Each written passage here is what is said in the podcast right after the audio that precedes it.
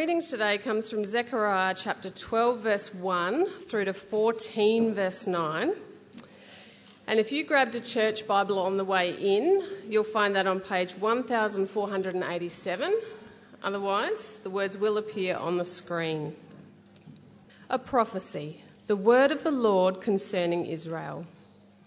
The Lord, who stretches out the heavens, who lays the foundation of the earth and who forms the human spirit within a person, declares, I am going to make Jerusalem a cup that sends all the surrounding peoples reeling.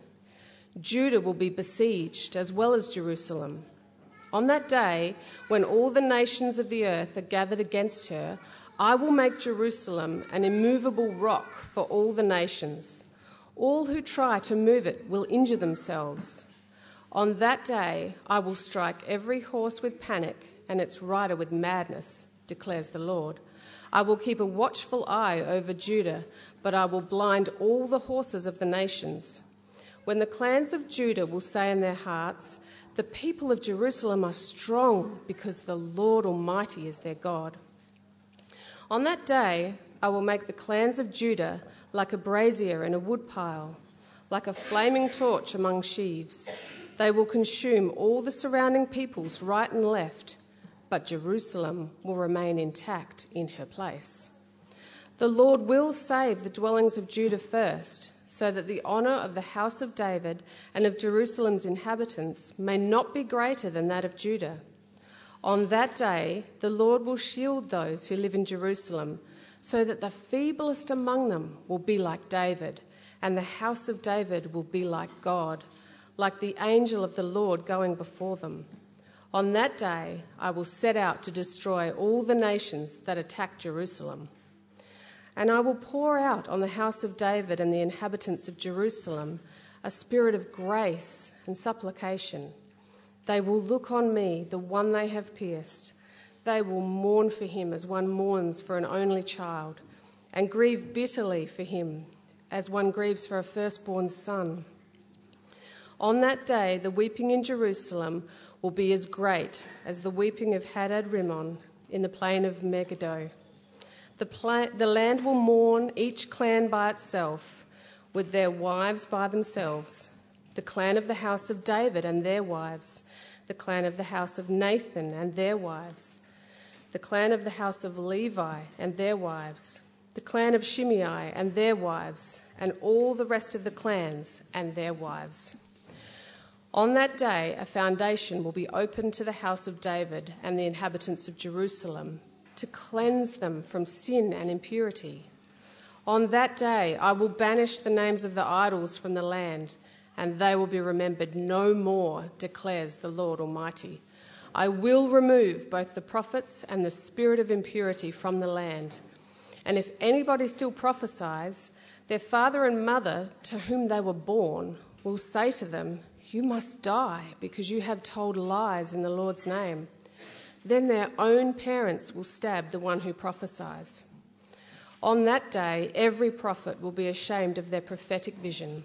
They will not put on a, a prophet's garment of hair in order to deceive. Every prophet will say, I am not a prophet, I am a farmer. The land has been my livelihood since my youth. If someone asks, What are these wounds on your body? They will answer, the wounds I was given at the house of my friends. Awake, sword, against my shepherd, against the man who is close to me, declares the Lord Almighty. Strike the shepherd, and the sheep will be scattered, and I will turn my hand against the little ones. In the whole land, declares the Lord, two thirds will be struck down and perish, yet one third will be left in it.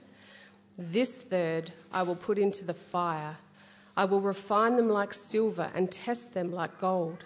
They will call on my name, and I will answer them. I will say, They are my people, and they will say, The Lord is our God. A day of the Lord is coming, Jerusalem, when your possessions will be plundered and divided up within your very walls. I will gather all the nations of Jerusalem to fight against it. The city will be captured, the houses ransacked, the women raped half of the city will go into exile, but the rest of the people will not be taken from the city. Then the Lord will go out and fight against those nations as he fights on a day of battle. On that day, his feet will stand on the Mount of Olives, east of Jerusalem, and the Mount of Olives will be split in two from east to west, forming a great valley with half of the mountain moving north and half moving south. You will flee by my mountain valley, for it will extend to Azel. You will flee as you fled from the earthquake in the days of Uzziah, king of Judah. Then the Lord my God will come, and all the holy ones with him. On that day there will be neither sunlight nor cold, frosty darkness. It will be a unique day, a day known only to the Lord, with no distinction between day and night. When evening comes, there will be light. On that day, living water will flow out from Jerusalem, half of it east to the Dead Sea, and half of it west to the Mediterranean Sea, in summer and in winter. The Lord will be king over the whole earth. On that day, there will be one Lord, and his name, the only name. Well, thank you. Thank you, Anne. And I think we need to pray. Will you pray with me? Father in heaven, we do not pretend that what we've read is easy to understand, uh, but we know it speaks of really important things. And so we ask, Father, that you'd help us um, to listen well to your word and please, by your Spirit, open our minds and our hearts to understand and see where we fit within this tapestry that of Zechariah that he's laid out before us. In Jesus' name, amen. Well, welcome, and uh, can I just say once again, if I don't know you, um, I'd love to meet you and welcome you personally. My name's Chris, I'm the pastor here. When I say the word Christmas, Different words come to mind. Let's play word association. Christmas. Jesus. Christmas. Tree. Christmas. Pool. Bauble. I, maybe I thought you went to the pool, but um, baubles, but not baubles in pools. All right. But the phrase that most never comes to mind is Christmas, the end of the world. But they go together. Of course, we may not put Christmas and the end of the world together, but God, through Zechariah, his prophet, brings them together. Because that's where the Lord's first coming leads us. And the theme of these last chapters of Zechariah is the Lord shall come. 16 times in chapters 12 and 13 alone, the day of the Lord's coming is mentioned. Now, much of what was prophesied to happen back then has already happened. But much of what was prophesied is still to happen when the Lord comes again. Now, if on the cusp of New Year's Eve, when we naturally expect things to just keep rolling on as they always have, maybe we think of talk of Christ coming, the Lord's coming, the end of the world as a bit fanciful. But why, why would that be? Zechariah prophesied Christ's first coming hundreds of years before it happened, and it happened. Why would we think his second coming won't also happen? So we dive into Zechariah, but it's a bit tricky, isn't it? Did you understand everything that was read? it was hard, wasn't it? Apocalyptic imagery is difficult. To get a handle on it, I want you to imagine that all of the aspects of the Lord's coming are woven together in one huge tapestry with one image leading into the next. If you were to stand back, you'd see the Lord's coming in its entirety, including all that Zechariah prophesied and then all the Gospels tell us about the first coming and then what is yet to happen on the second coming. But if you were to move closer to the tapestry, you'd see different scenes in more detail. And if you came even closer, you'd notice different threads running through which weave the whole tapestry together. Those threads are the themes that I've listed on your outline. Uh, threads or themes which are predicted, with some showing themselves in Christ's first coming, others at his second, others come out in both. So, as we look at the threads, we'll do so in three steps, which are also listed on your outline. First, the Lord shall come, summarizing Zechariah's prophecy of all that will happen from these final chapters. Secondly, the Lord came, looking at those parts of Zechariah's prophecy fulfilled in Jesus' first coming. And third, the Lord will come, looking at the parts still to be fulfilled at the Lord's second coming. Okay, but first we have the full tapestry of Zechariah's prophecy the Lord shall come. Two takes, if you like, are presented on the last day. Chapters 12 and 13 describe how the Lord will come and restore his people. And then chapter 14 is the second take and describes what the Lord will do with the other nations opposed to him. So, what is God's plan to restore his people through his coming? Well, in the first step, the first thread in God's coming to restore his people is to put an end to their enemies. And what's depicted is a great final battle fought outside Jerusalem, fought by the Lord for his people. And yet he's presented as the creator, the Lord who stretches out the heavens, who lays the foundations of the earth, and who forms the spirit of man within him. That tells us that whatever destruction is described, that destruction is necessary for his creative work. You know, to renovate a house, you have to pull something down in order to rebuild, don't you? Well, here the pulling down involves fighting against those who are against the Lord's people. And at the same time, keeping a watchful eye over that part that he wants to preserve, his people, and even, even involving them in the battle. Notice the initiative is all of God's. I will make, I will strike, I will keep, I will make, the Lord will save, the Lord will shield. This vision is about what the Lord God is going to do, and only incidentally about what we are going to do. Verse 9 is the summary of chapter 12. On that day, I will set out to destroy all the nations that attack Jerusalem and attack his people. So here's the first thread, and it's a dominant thread that the Lord that is a God who fights for his people, just as he did against Egypt in the Exodus, just as he did against the Syrian invaders in the time of Elisha the prophet, just as he did against the Assyrian army in the time of Hezekiah the king and Isaiah the prophet. The Lord fights to save his people from their enemies, but this time it's final. He's not fighting one nation, but all the nations that fight against his people. It's the first and necessary step to God restoring his people, ending the enemies. But of course, there's more to restoration than pulling down, there's more to restoration than dealing with external enemies, like nations with armies. There's the internal enemies as well, our hard hearts, for example. So, the second step in God restoring his people, if you like, the second thread of the tapestry, is the Lord coming to mend the hearts of his people. How does the Lord change someone's heart? Verse 10 I will pour out on the house of David and the inhabitants of Jerusalem the spirit of grace and supplication. Grace, the kindness of God seen in his people, it will be evident in his people. And supplication, prayerfulness. These are the hallmarks of a heart that has been changed. How is God going to bring it about? Verse 11 They will look on me, the one they have pierced. And the word pierce describes a death wound from a sword or a spear. They will look on me, the one they have pierced, and mourn for him. And that's how the change of heart will happen. And who in Zechariah is this one who is pierced? It's the Lord who's speaking. They will look on me, the one they have pierced. I am the one they're going to pierce.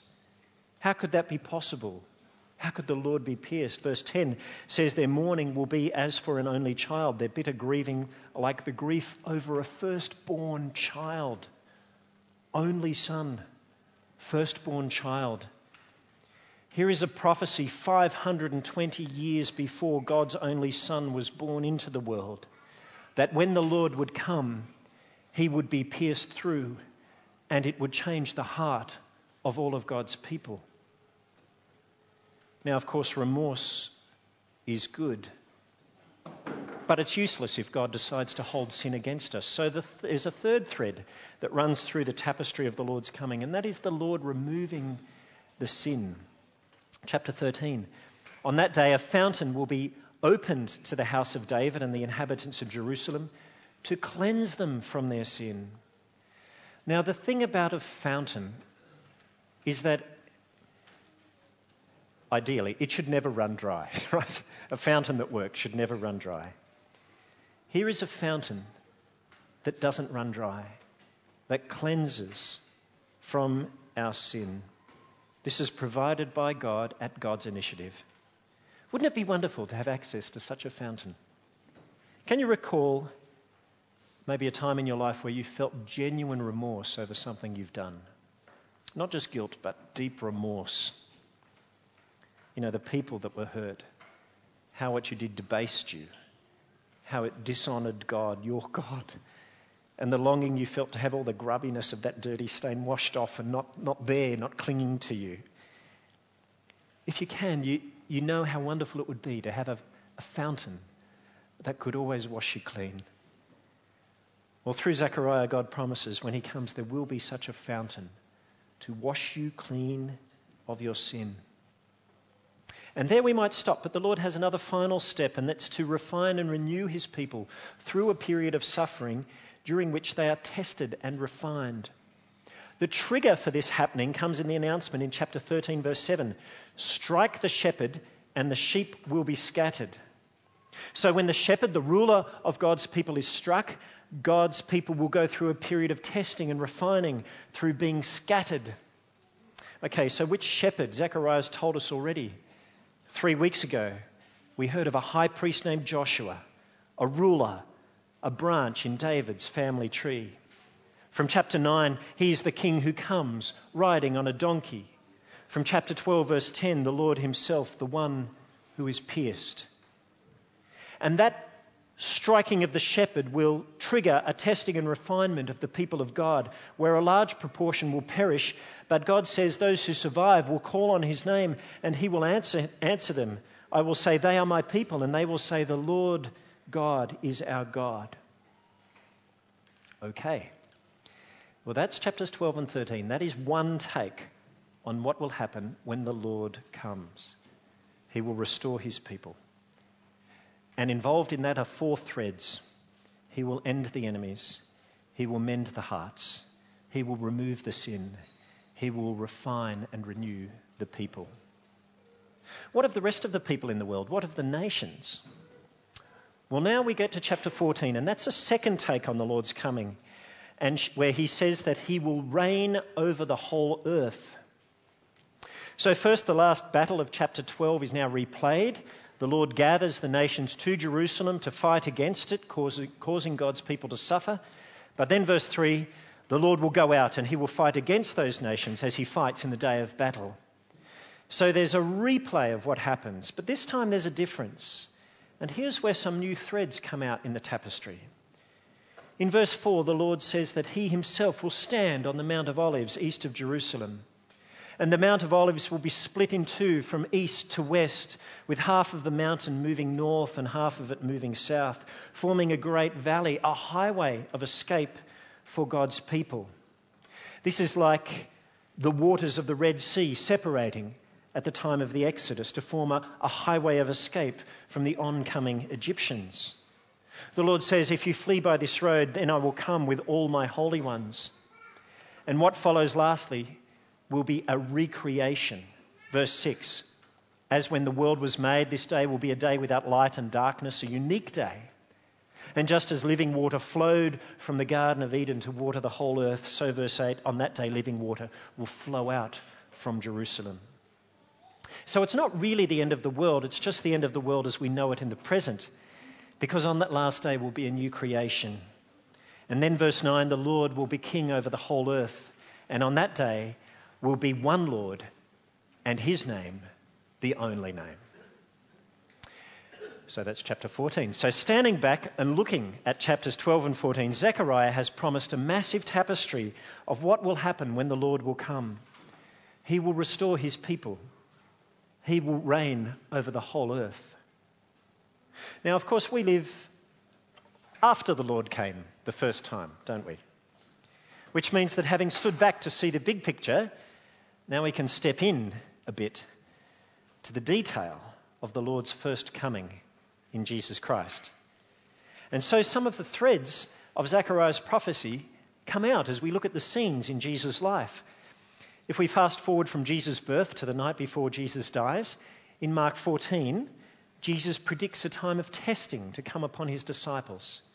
You will all fall away, Jesus told them. For it is written, and then he quotes Zechariah 14 I will strike the shepherd, and the sheep will be scattered. At that time, Peter protested. Even if everyone else falls away, he wouldn't. But not even Peter could stop denying Jesus three times before the sun came up. Here is the thread of refinement and renewal. What else? Well, we know what happened. After the disciples scattered, Jesus was taken out and crucified. And then to make sure he was dead, John says, chapter 19, one of the soldiers pierced Jesus' side with a spear, bringing a sudden flow of blood and water. That's the fountain of cleansing, you see. The blood of a new covenant poured out for you and for many for the forgiveness of sins. The fountain of Zechariah, described in uh, William Cowper's great hymn. There is a fountain filled with blood drawn from Emmanuel's veins, and sinners plunged beneath that flood lose all their guilty stains. This is the thread of sin being removed. What of hearts being mended?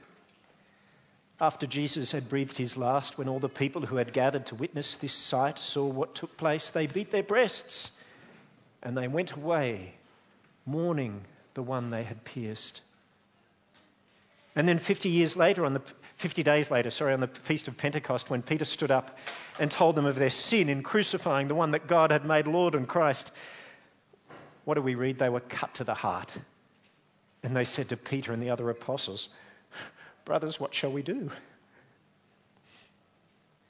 Repent and be baptized, every one of you, for the forgiveness of your sins. This is the thread of God mending the heart.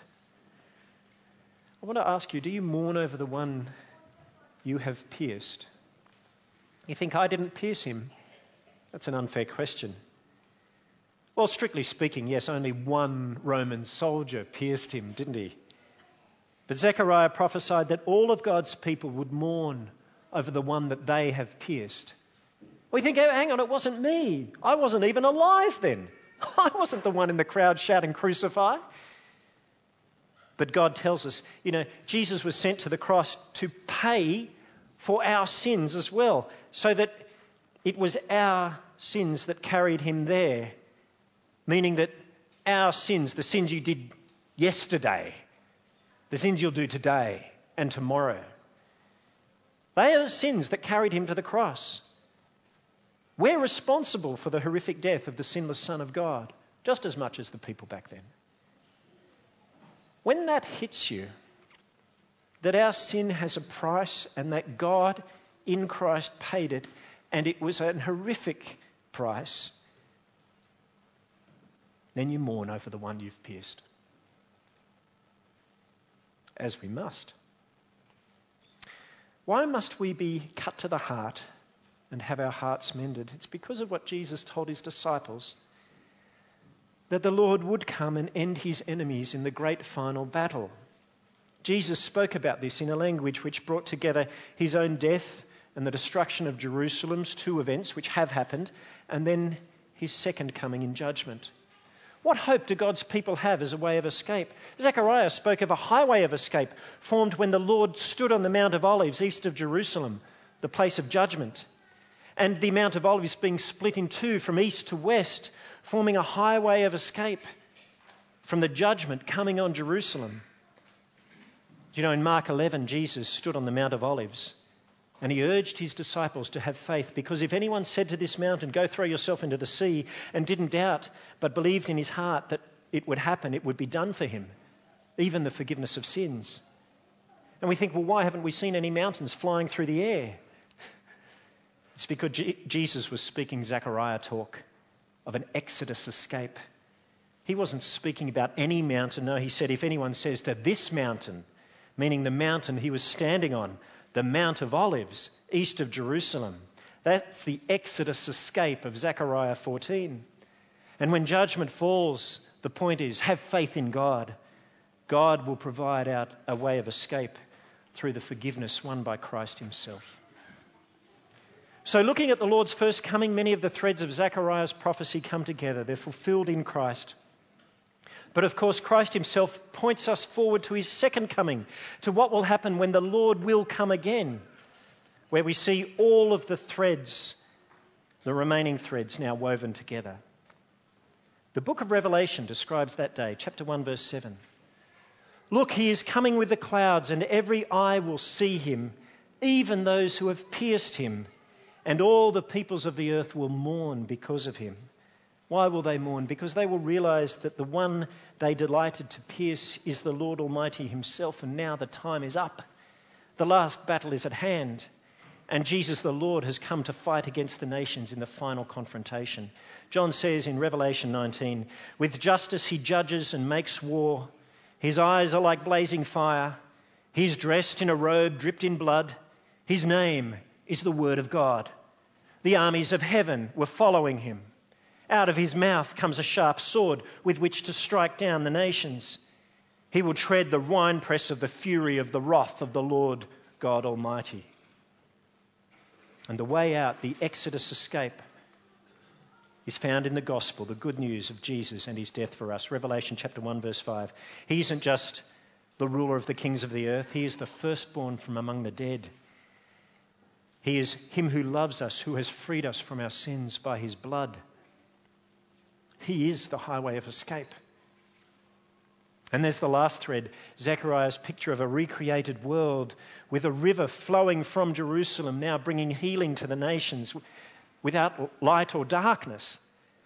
You see, with the Lord's coming, the Bible ends, and with this final thread of recreation, it's wonderful. Then the angel showed me the river of the water of life as clear as crystal, flowing from the throne of God and of the Lamb down the middle of the great street of the city. On each side of the river stood the tree of life, bearing twelve crops of fruit, yielding its fruit in every month. And the leaves of the tree are for the healing of the nations. No longer will there be any curse. The throne of God and of the Lamb will be in the city, and his servants will serve him. They will see his face, his name will be on their foreheads. There will be no night. They will not need the light of a lamp or the light of a sun, for the Lord God will give them light, and they will reign forever and ever. That is the last picture in the tapestry of the Lord's coming laid out for us. It's a wonderful picture. We are urged to mourn over our sin, to have faith in God who, prov- who will move mountains to provide a highway of escape. And he's done it, friends. He's done it. The Lord has done it when he came, when the shepherd was struck, when the Lord himself was pierced.